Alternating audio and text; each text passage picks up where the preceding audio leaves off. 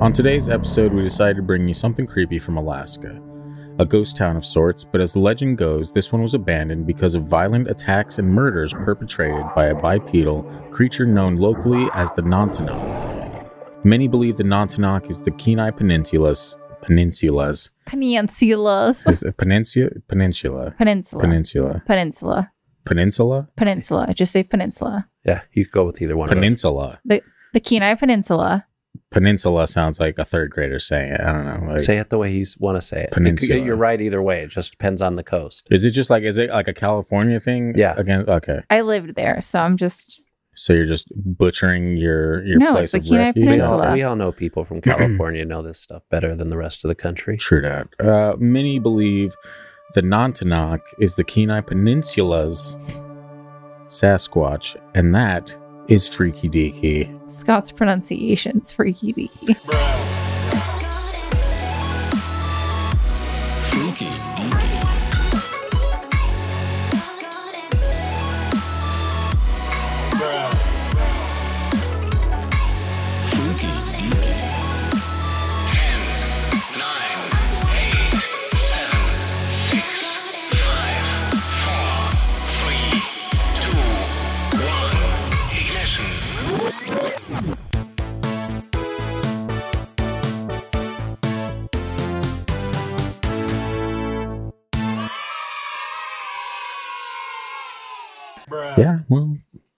Hey, hey, man, there was a spot in there where there was a period, and I'm like, Scott hates periods, so I put a comma. I don't hate periods. I like them where they belong. Like, I like them at the ends of sentences. That is about the extent of my writing in this episode. All right. Um, the sources for the episode are the book "Abandoned: The History and Horror of Port Chatham," a few news, a few newspaper articles from Alaska, and one of our favorite things, Reddit. We head down to the southern tip of the beautiful Kenai Peninsula to the once upon a time town called Portlock. From Abandoned: The History and Horror of Port Chatham, Alaska, by Larry Baxter. The Kenai Peninsula is is that going to be a recurring theme? That word throughout, Yes. littered throughout. Yeah. Yes, and this Just for this, you. This part that's coming up next is from his book. Fantastic. The Kenai Peninsula is l- a large peninsula that extends from the south, south central portion of the state. The peninsula gets the name from the indigenous people that live in the area, the Kenaitze tribe. If you're visiting Alaska, this is an area you want to see. It is beautiful. Heather, Heather, how long does it take to get there from where we live? Roughly three hours.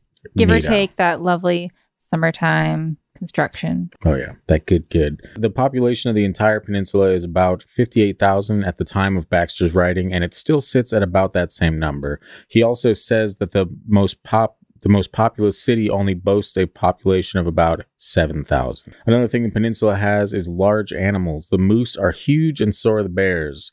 Could this area handle a huge bipedal being as well? A story must have a story must have a beginning, so we start in 1905 when it is reported that all the cannery, Yes. Yeah.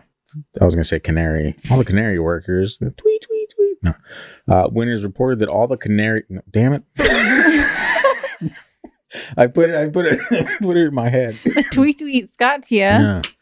All right. A story must have a beginning. So we start in 1905 when it is reported that all the cannery workers walked off their jobs because something strange was, quote, bothering the camp. A year later, they return only to find that the strangeness is still in the area. Hunters and gold miners began to disappear, and in 1931, a man who was chopping wood was found murdered. It was supposedly a single blow by someone much stronger. A group of moose hunters found giant tracks stalking the same animal. All they found was a bloody scene and no moose to be found, yet they did find 18 inch footprints. A resident reported seeing a huge hairy man damaging fish wheels. After retrieving his gun, the beast just stared at him and walked off as the man did not have the heart to shoot the beast. Bodies that washed from the mountain rivers into the lagoon had wounds that not even a bear could make. Many residents fled in 1949, leaving behind houses and a chromium mine, a fish cannery, a schoolhouse, and a post office. What do you think so far? Yeah, it sounds like Bigfoot. hmm That's what it sounds like. There's to so me. many different like titles and ideas of Bigfoot. It's kind of it's kind of crazy at that. Like even at that point, it's like okay, so now it not only exists, but is there like multiple species of these things? Is I there? think even like just hearing back um, with the timeline with like the whole tornant, what we've been talking about, like those seeming not as evolved, like to like what a Bigfoot is nowadays. I'm like, maybe it's just them when they were not really there yet. You know what I mean? yeah, like having, it's been, interesting the timelines with the stories and how they've changed. having been like the guy, the skeptic that keeps coming back to Bigfoot stories lately, it seems like that's been a big focus on some of the stuff I've done through the summer and now. I hear like the stories always make me wonder because some are violent, some are caring, like Hmm. where the Sasquatch basically saves somebody. Others are just ridiculous, funny. You know, after after s- kind of paying attention to the stories, it almost feels like there's different species just from the different stories. So Or like the missing uh 411, right? Hmm. Every time I hear that story, it just makes me start diving in. You like look, you just look up all these areas that have had the same stories, and it's just like, it's hard to just Yeah. dismiss it and be like, yeah, you know, like it's got to be something. oh yeah. I don't think especially it's with like a Bigfoot, ton. Like, And I think it's like whatever is out there is like not trying to be seen, but it's crazy. Another thing I found with the Nantiinaq Hmm. Is that that name is older than Bigfoot or Sasquatch, yeah, a lot older. So I, I found that fascinating. This is something that's been talked about since before any of the Europeans came to this area. yeah. And it's, I mean, the Bigfoot and Sasquatch is just what kind of a like we had to give it a title of some. we had no Right. idea what it was either. So it's like, eh, it's got big feet. Yep. There you go. How's that? How about that? Yeah, it's kind of ridiculous how it got its name. And Yeah. This is from Reddit user Tianchi. Melania Kell told the story according to her memory to the Homer Tribune. When she was only a baby, her family suddenly fled from their seaside home in Port Chatham, a community adjacent to Portlock, leaving their livelihood and all else behind. Her family was not alone. All the residents of Portlock left their lives behind in terrible fear. According to her, a Nantiinaq had been stalking the townsfolk, a local Sasquatch like creature that is said to haunt the Kenai Peninsula. She believed her own godfather had been killed by the creature in 1931 when he was struck in the head in a manner that seemed beyond the strength of any human being. Despite being sighted in other regions of the Kenai Peninsula, the beast seemed to favor Portlock, most of all, as whispers of a spirit preying on its people traveled throughout the settlements. Were one to write out all these stories, they would sound very similar to those of us with even the slightest interested in cryptids. Hunters mysteriously vanishing, glimpses of a hairy beast stalking in the shadow of the trees, mysterious sounds that seem to belong to no known beast. But despite this similarity, the stories of the Nantiinaq have been told for far longer than those of Bigfoot. Whatever it was that prowled the wilds around Portlock, it's clearly struck a deep and abiding terror in its people. By the early 1950s, Portlock was all but entirely abandoned, marked by closing of the post office in town. And this is from Larry Baxter's Abandon, a timeline. 1786, Captain Nathaniel Portlock sails through the area, writing about the abundant natural resources in his ship's log. 1791, Commander George Vancouver explores the area, mapping the bay and naming it after one of his ships, the HMS Chatham. 1905, native workers at the fish processing plant walk off the job because of something in the woods. Seafood company brings in armed security to protect the area to bring the workers back. From Alaska Sportsman's Magazine in 1935. 1923, Sergius Moonin and his girlfriend hear loud whistling, and then a week later spot a large, hairy, bipedal creature walking on a beach. Evans in 1980. 1931, mysterious death of Andrew Kamluck, who was killed when struck in the head by an extremely heavy piece of logging equipment. And that's the one we've heard mentioned a couple times, but you're saying that some of these st- stories have been shared to other outlets as well. They're kind of well known. Hmm. That guy getting hit with that heavy piece of equipment. Gotcha. And then also in 1931, a prospector goes missing while searching for go- gold in the area. And then the, the story about the Nantiinaq eating fish out of the bear trap was also in, reported in 1940.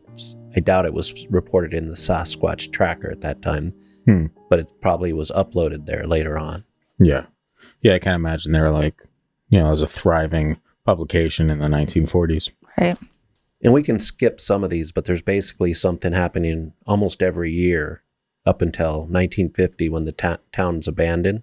Hmm.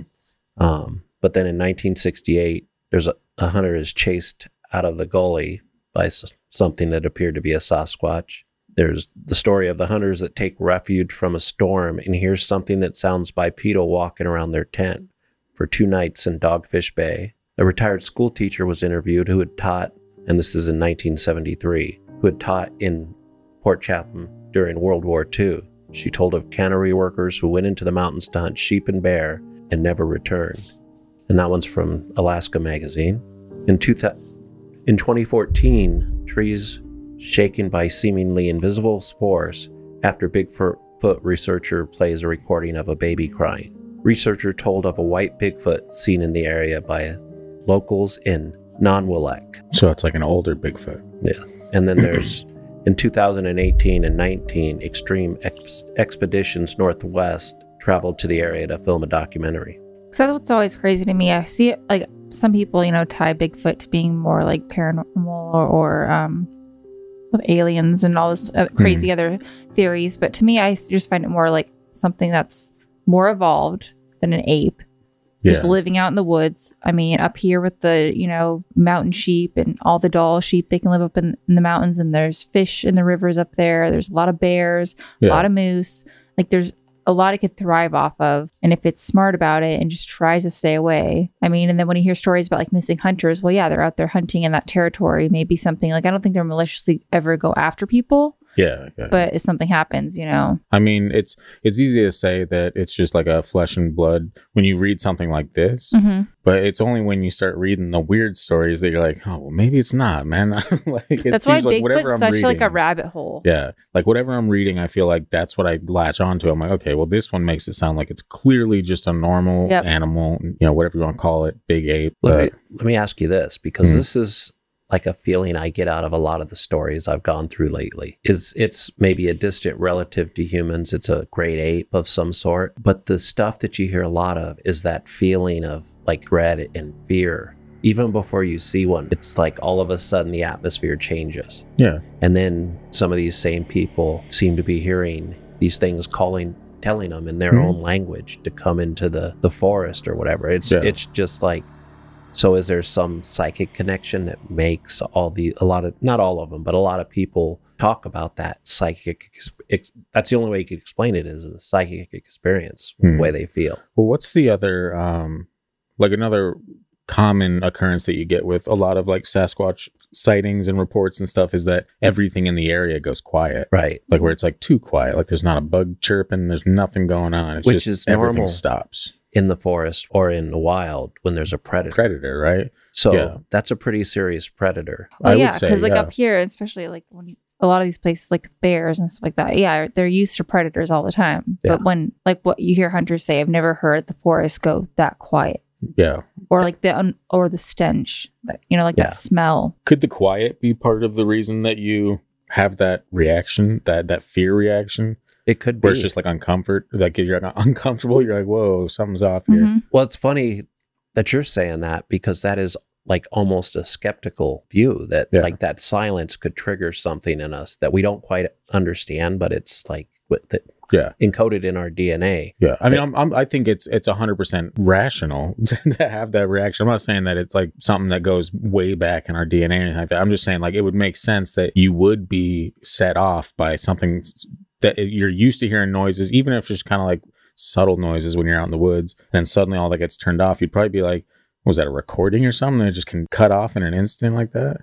I just think, and I think every, a lot of people would, their first reaction to it would be different depending on their life experiences, but it would Yeah. trigger maybe that predator moment that you don't even remember you have, you know, encoded in you. Hmm. It's just a natural response. It's like a fail safe for your Yeah, t- time to be on alert. You might have Yeah. to run because something's not right here. yeah. And then we just, however our views are in the world, might trigger a different reaction in everybody. if it was that case and the silence did have that effect, that would also explain why like 3 a.m. if you wake up and it's dead quiet, that you're just kind of freaked out. Yeah. Yeah.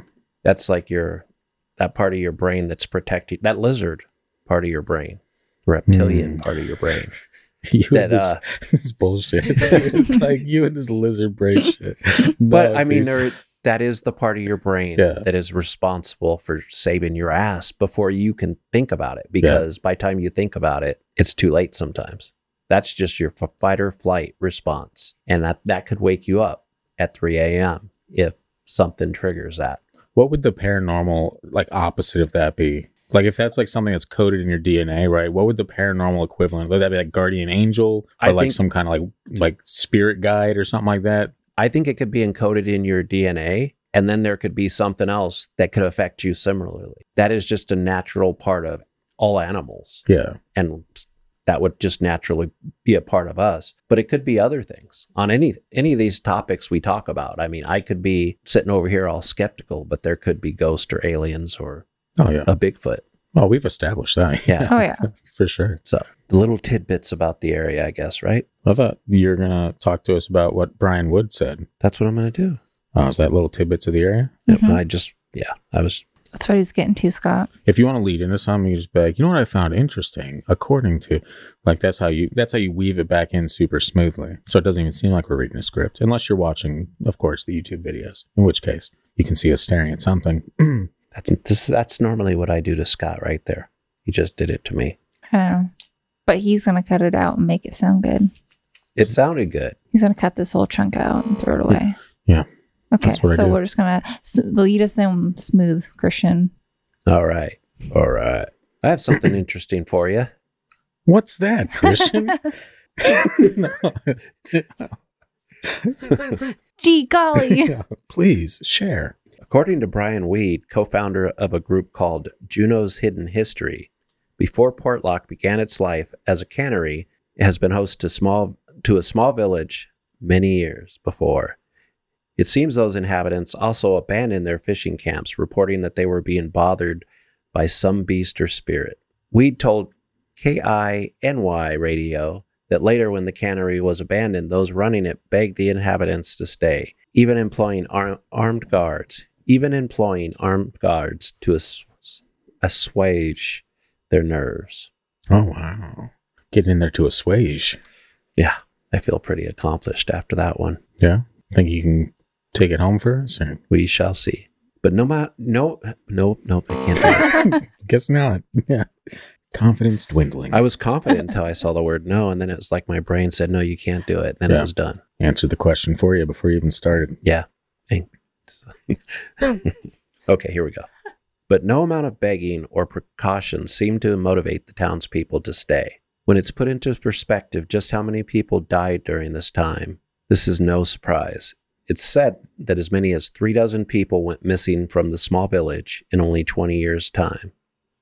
Damn. That's 36 people. That is true. Do you like that quick math? That was quick Yeah. math, un- unlike mine. Strangely, Portlock, ap- strangely, Portlock only appeared on the U.S. Census twice, once in 1940 and again in 1980. Curiously, reporting exactly 31 residents each time. The, this seems like it could be a kind of clerical error, but for for some it adds, but for some it adds to the dark mystique of the town's story. Could there be people living there still? Was the area repopulated again in the 80s, only to be abandoned once more? According to the locals today, the area is markedly haunted, not merely by the Nantiinaq. Even before Melania's time, there were stories told of other spirits that haunted the Kenai Peninsula. Penins- Thanks, God. Thank you. Yeah. See, now we're all going to fuck that I just up. want Dustin to um, drop a little comment on how to pronounce it because we both came from the same town. So it's Peninsula.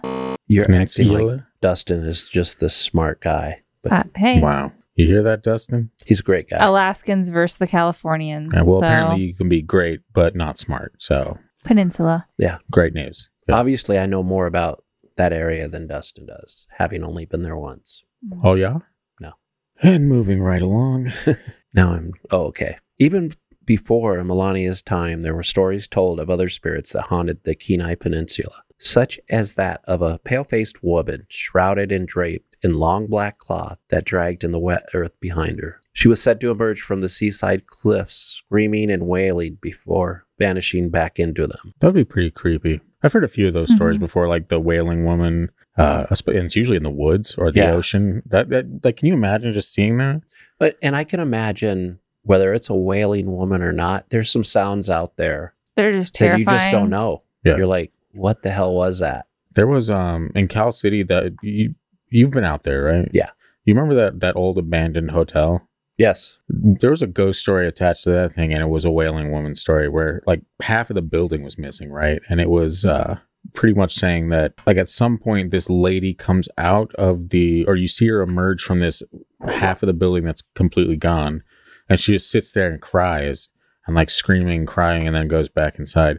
And I mean, obviously, I was but a young chap during these these times, so it just kind of freaked me out. Like the odds of that actually existing in a hotel that never even opened. I don't think that that hotel never even opened, right? I don't think so. I think it was one of those Yeah. things people thought they were going to make a lot of money, like Yeah. like Lake LA when Yeah.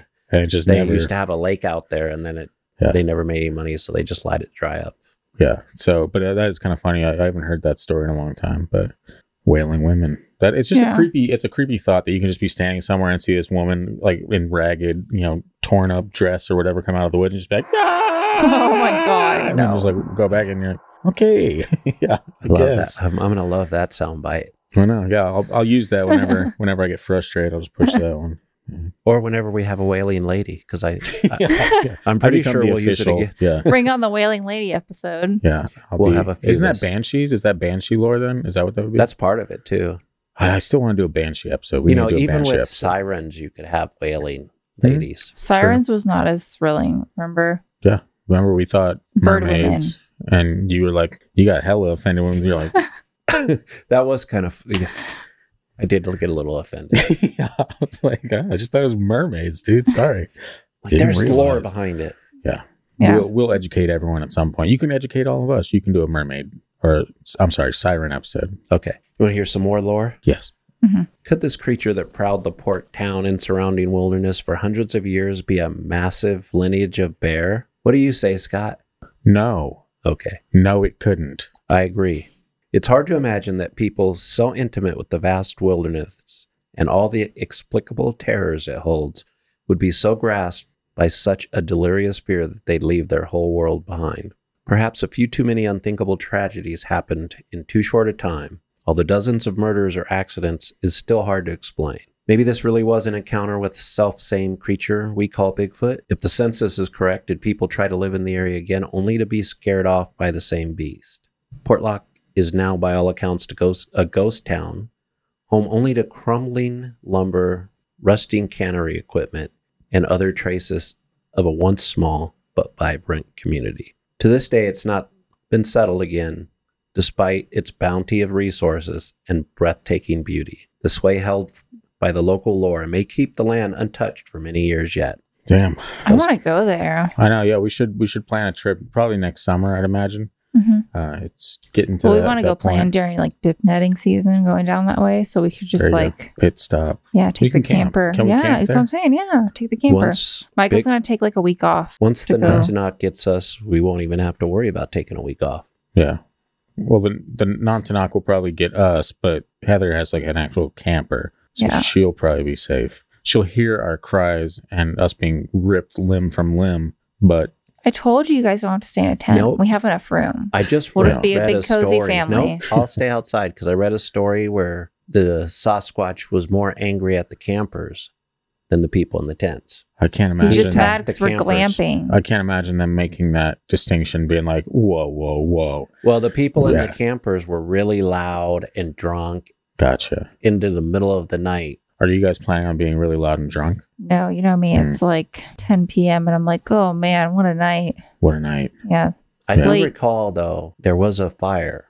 we did have a fire. But I think we have a fi- rallied until like 11. Yeah, you can't have a fire out in the, in camping areas without it being loud and into the night. I I think think we went to bed at like 11 that night. That was pushing it for all of us. That's like three hours past your loud time at the earliest. We weren't obnoxious though. We No, just had a nice little fire. Eleven o'clock for an, for parents is like three a.m. Oh yeah. that's practically No. next week. We were Yeah. living it up. Yeah, for sure. Ooh, I didn't. This is gonna be a long paragraph. Sorry, Scott, yeah, it sure looks like that. that I separated it. Hmm. Holy shit! yeah, thanks for that. If you get tired, you can pass the torch. Somebody help me. Um. All right, moving right along. Tom Larson's tale. This is imagine. I imagine this is where it comes the book or something like that? Or Yes. Well, this is was in the book. Okay. In the book, Tom Larson's tale, Port Chatham, Chatham, Chatham, It's Chatham. it's in the abandoned book, but it's Tale of Tom. It was early, but Tom didn't mind. Well, thanks, Tom. He had plenty of he had plenty of chores to do today before he planned to head into work. Tom stepped out the front door of his little cabin and pulled his hat down. It was drizzling rain, but warm out. He stooped down and pulled a big basket out from under the steps. First on his chore list was to head out to his fish trap and collect the salmon that had been caught and bring them home to clean. Tom walked briskly down the path behind his cabin to the stream. The stream was a few hundred meters behind his cabin, and Tom always appreciated the ease and accessibility of having fresh fish just out his back door. Did Tom, he really though? Maybe. Probably smelled a lot, but Yeah. Tom rounded the bend in the trail and came out of the wood line, looking toward the spot in the little stream where his fish trap lay. Tom came to an abrupt stop. Standing over his fish trap was a bear. Several times, Tom had come to tend to his trap to find it had been raided by a bear, but never had he actually caught the bear in the act. Tom cursed himself for becoming complacent and leaving his rifle at home. He was just about to turn back to his cabin and get his gun when he noticed something peculiar. The bear was holding the fish trap up with one paw and reaching in with the other to pull the fish out. Tom noticed the bear did not have claws or a snout, but instead was grasping the fish much like a person would, by the tail with fingers. This bear's pretty smart, huh? Yeah. Mm-hmm. Tom watched as the creature lifted the fish up to its mouth and began to chew on it, eating it bones and all. Tom realized he must be looking at the hairy man the natives were telling him about. Tom had not believed the tales, but here he was, or here it was. Suddenly, Tom had an idea. If he could get back to his cabin and get his rifle, he could shoot the hairy man and prove it was real. Maybe even sell the body for a lot of money. Wow, Tom, way to go. Yeah. What? A, this is why they can't. Yep. They can't trust us. Tom quietly took a few steps back and sat his basket down, walking as softly as he could until he was sure he was out of earshot, then breaking into a, a run, then breaking into a run back to his cabin for his rifle.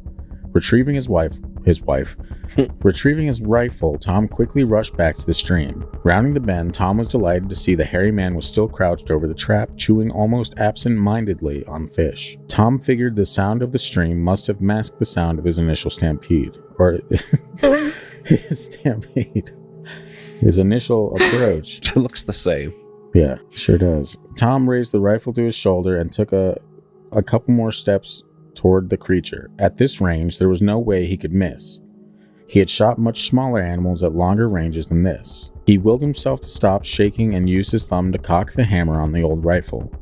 The click of the hammer did not go unnoticed by the hairy man, and the creature wheeled around, still crouched, half eaten salmon still in its hand. Its eyes fixed on Tom before traveling to his gun became becoming fixed on the firearm. Tom's finger began to squeeze the trigger like it had a hundred times before, focused on the beast at the end of the barrel. As he started to put pressure on the trigger, Tom noticed the creature's face. He noticed how it stared at his gun and saw a wave of what he could only describe as sadness wash over the hairy man's face. Tom released the trigger. It looked so human. It looked sad. Tom had shot all manner of creatures from squirrel to bear, but had never once seen a creature with such human emotion on its face. Tom kept the rifle trained on the hairy man and backed away. Finding the trail back to his cabin, Tom walked backwards for several yards, rifle still up and at the ready, until he was satisfied the hairy man was not following him. He then turned and walked back to his cabin. And that's from. You uh, don't have to read that part of okay, it. cool. I just it just- when I pasted it, I just threw that in there. I tried to take them out. nice. God, that one's crazy. Yeah, I've heard that before, though, the emotion thing where it's like, Mhm. Like hunters that are about to pull the trigger and they see kind of like, like, oh, that looks a little too like a human for me to be okay with this. Which actually, I feel good that hunters have said that Yeah. because Yeah. sometimes hunter like people will talk about hunters like they'll just shoot anything. Yeah. you know, but, Most of them. Yeah. Mhm. but when you hear these some of these stories, you realize you know when you're looking at something that looks so human, Yeah. it's not as easy to just shoot it. For for most people, which is a plus. I mean, there was that one guy on the confessionals that talked about killing him. He was like, I blowed his head off. Yeah. Yeah. Okay. Oh, I didn't hear that one. Really? Oh, it's in. I think it's in his intro song. But yeah, the dude was. He's actually the guy that said that they like to travel along the power lines. I think it was. Mhm. Yeah. He said there's a bunch of them around his house. That's crazy. Well, along with Andrew Kamluck, a resident who was said to be struck in the head by a piece of logging equipment weighing 400 pounds, and the nameless prospector, other victims are attributed to Nantiinaq. Locals say the sheep hunters who went up the hills to hunt the sheep never returned. No firm dates or names are ever given when the hunters are discussed. It's unknown if it was a group of hunters or multiple instances of lone hunters who met their end in Port Chatham. A number of articles that were published on Port Chatham mention that bodies would wash into a nearby lagoon and were, quote, mutilated in a way that no bear would do, end quote.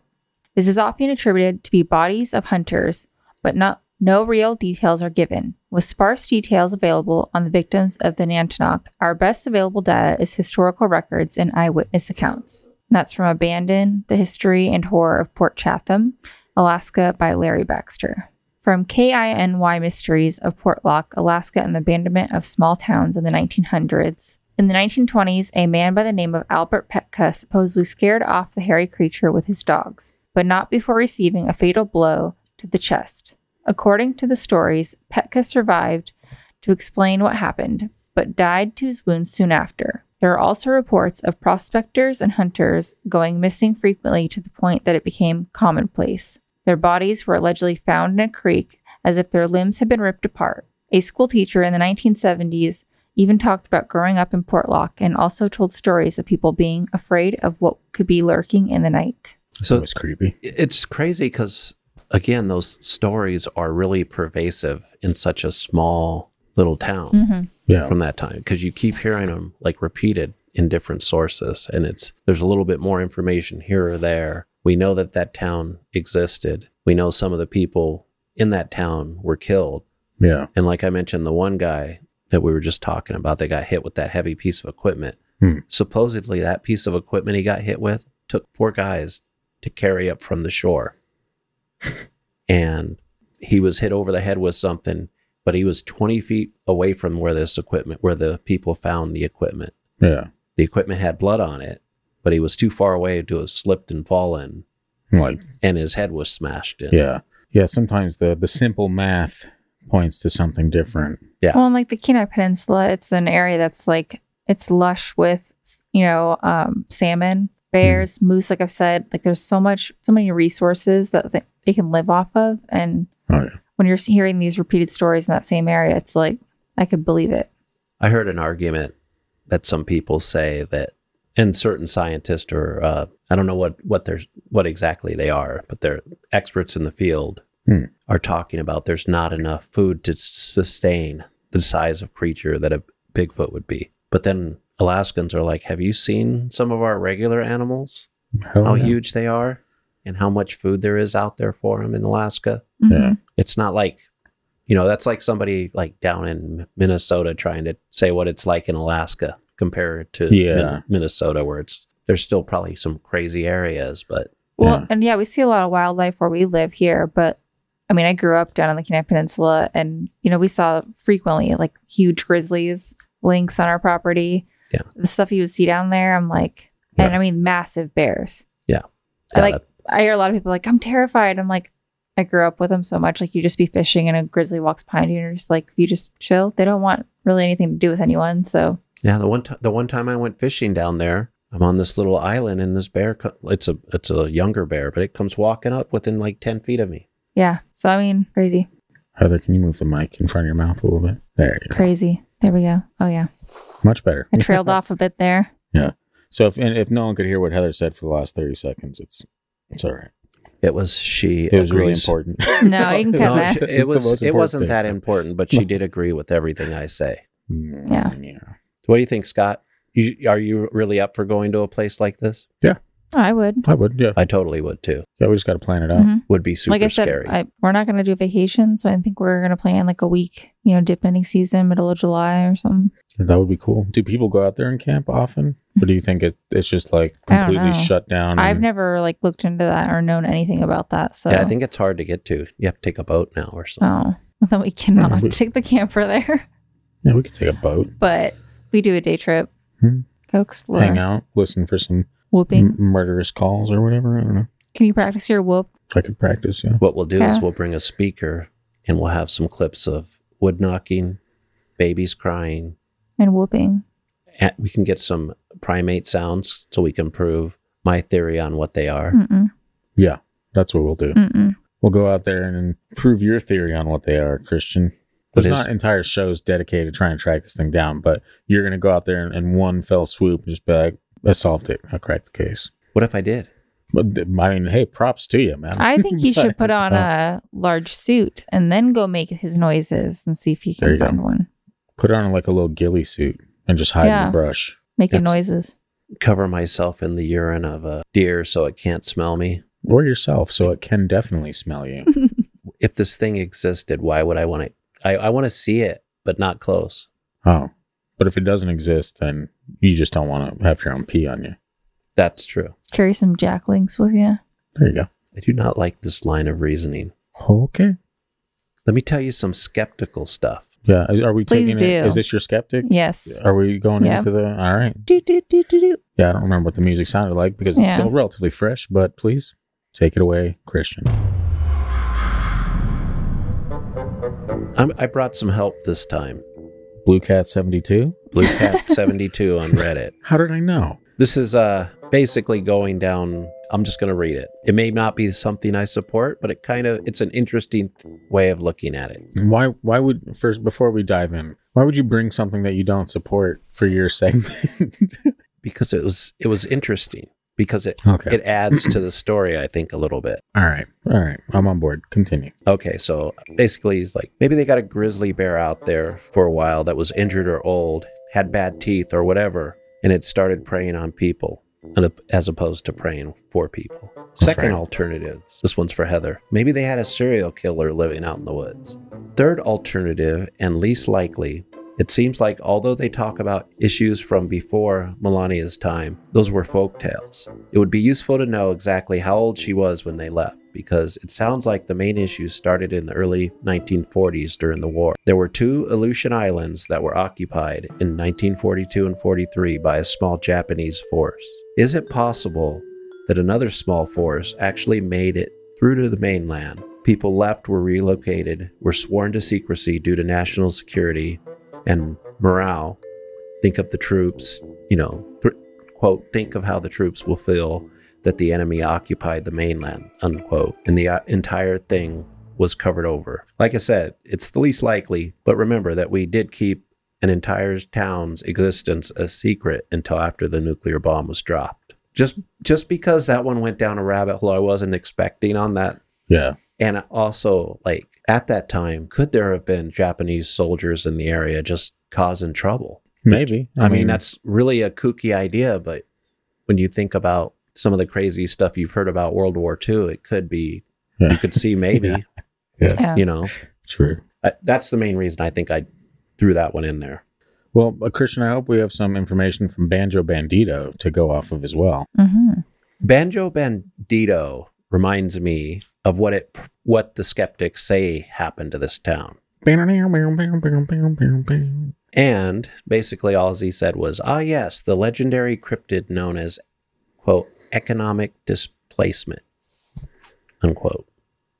So basically, to make kind of a long story short, short is at some point a different, like, highway or something was built not too far from this area Hmm.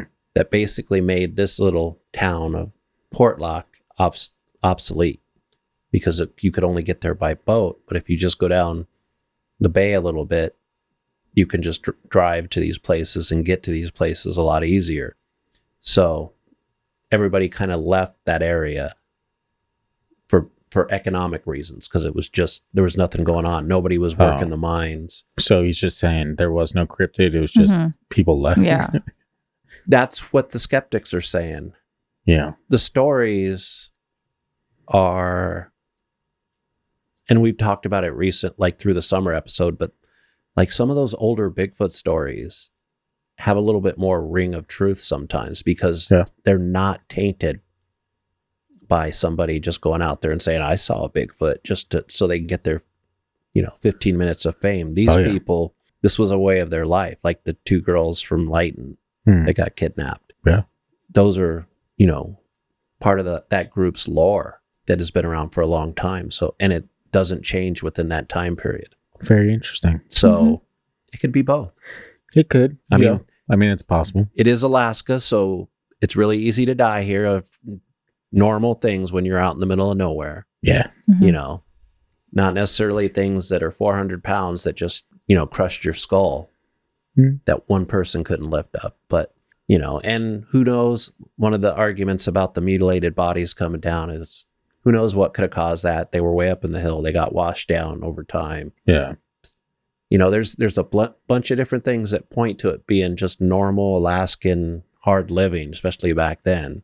Especially grizzlies too. They could really mutilate a body. I mean, they're yeah, Yeah. but I mean, But I, I just trust some of those old stories. and you do Mhm. hear a lot about you know up here with stories and sightings more and more. Yeah. I'm even here, you know, fa- findings. So but it's, it's just something people don't usually talk about unless they Mm-mm. know it's safe well, to no, talk because about it. people are Like, gonna think you're either cuckoo or Right. you know, some people actually like respect like and don't want this thing to get hunted down. So why sometimes bring too much tension if you're not sure?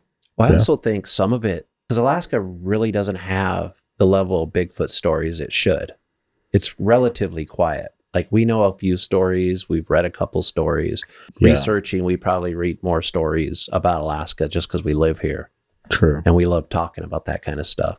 But in general, Alaska does not have a lot of re- Bigfoot reports. But also, there's not many people in Alaska Yeah, true. and they're concentrated in certain areas. In Alaska, you once you get a little ways in to like the the forest and stuff, it's Yeah, there's a lot It's of areas basic- it's hard to get to. yeah. So Yeah. anything could There's be a in lot there. that could lurk and like live off of what's in that region. Yeah. and with the the you know the only time we have an influx of people is like tourist season, and they're all kind of going to the same place, the same touristy spots. So if there was something like that, it could stay away from the big groups of people. Hmm. The smaller groups of people just wouldn't see it, or they are used to you know people that go out in the middle of Alaska are tough. They're out there with bears and j- big moose. And Bigfoot. Yeah, and Mhm. you know, just from hiking, it's kind of creepy sometimes when you're in Alaska, Yeah. Yeah. you know, because, It's You- got that vibe. yeah. And you know how big some of the animals are. So, Especially when you go by trails and it's like, don't go down this one, you know, Yeah. closed bear activity. I'm like, oh, good Yeah. dang. and yeah, I usually just immediately I'm like, what now? I just turn around. Like, No, our last hike up the nature center, there was one trail, and then our friends, we ran into them like at the little trailhead when we are done. They were like, um, a huge bear just walked right in front of us across the trail. I'm like, oh, And I didn't see anything. And I'm like, hike. man. mm, like I had that little, that little, the bear in my front yard in Eagle River. Mhm. You know, it's, it's great. And then you, every once in a while, I think we hear it more here in Alaska and probably there's parts of Canada that's similar. But because of where we live, we hear stories of bear attacks probably more than most Americans do. Yeah.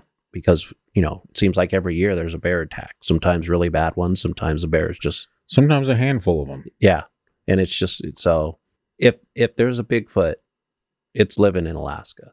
Yeah. If there ever was, maybe it's not something that exists anymore and that's where you get the lore. I think it is because uh, But like going back to what you said about like there's not as many Bigfoot reports as you'd think there should be. Mhm.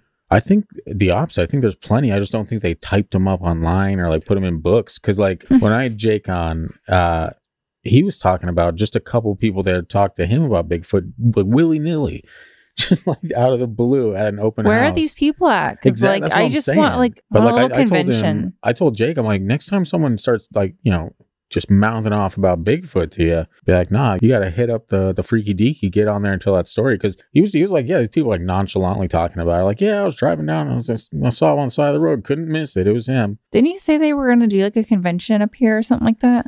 Yeah. That would be awesome. That would be awesome. That's And where we need to find our to people. Yeah, that's where we need to get a booth. yeah, we need to pay attention to that. yeah. Keep keep an eye out for whenever that comes around.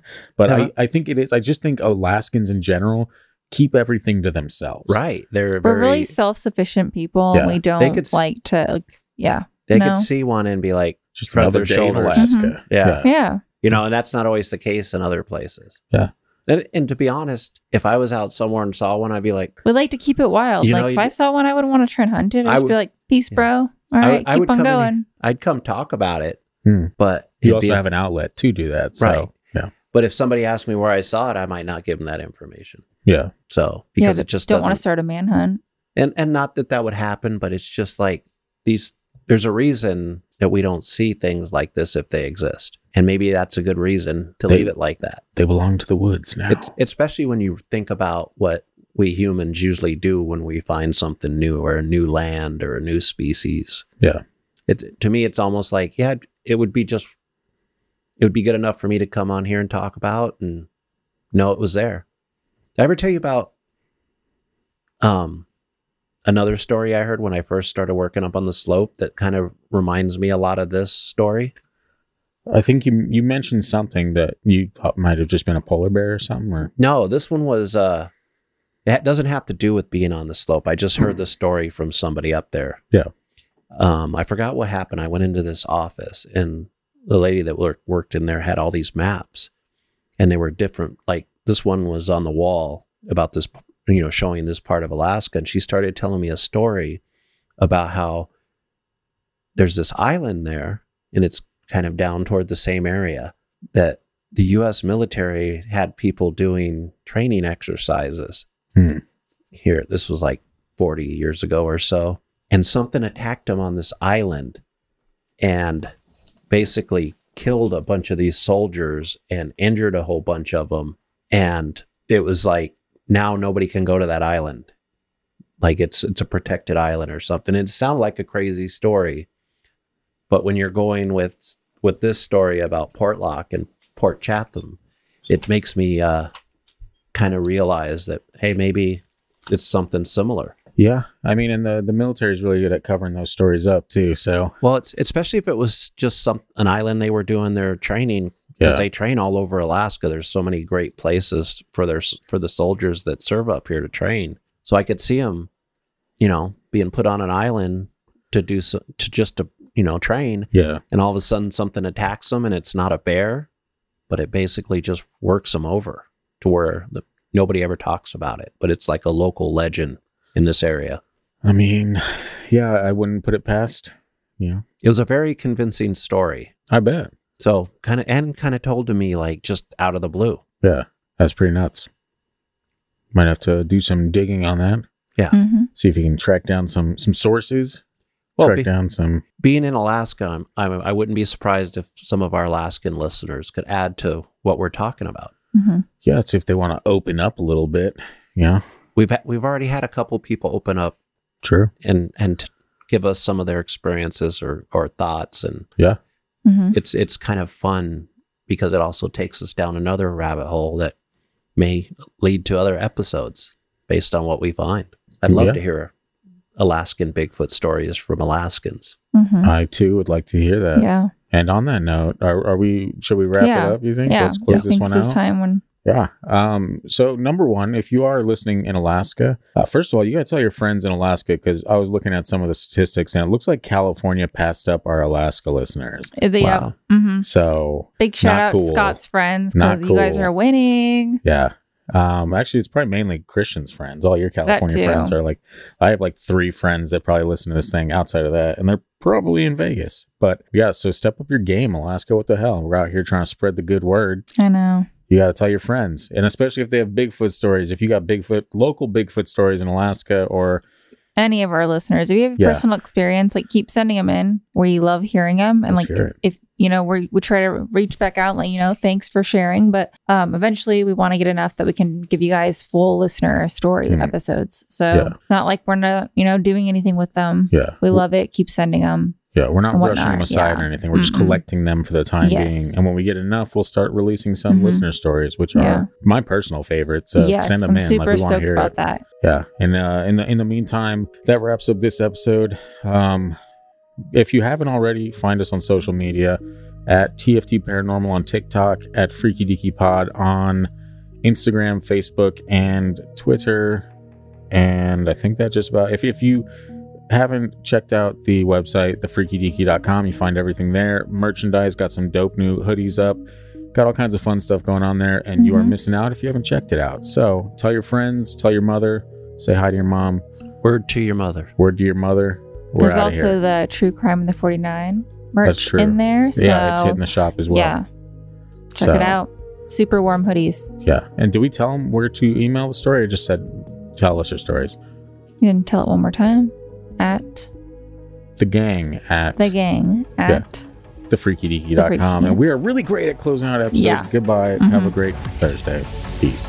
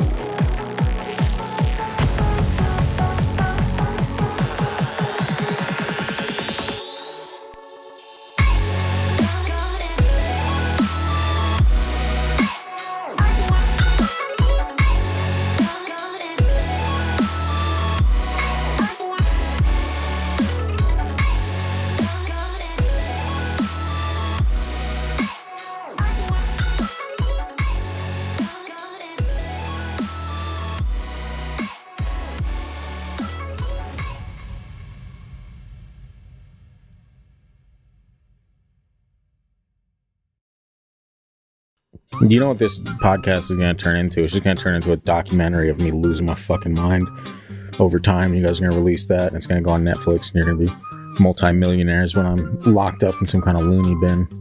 I mean, we did That's- have the one last season where we basically gave you a pep talk in life. So they've heard it slowly. You And now you're quitting the yeah. nicotine. I mean, they're seeing it come full circle. Better buckle up because I'm sure there's another one of those episodes right around the corner. Oh.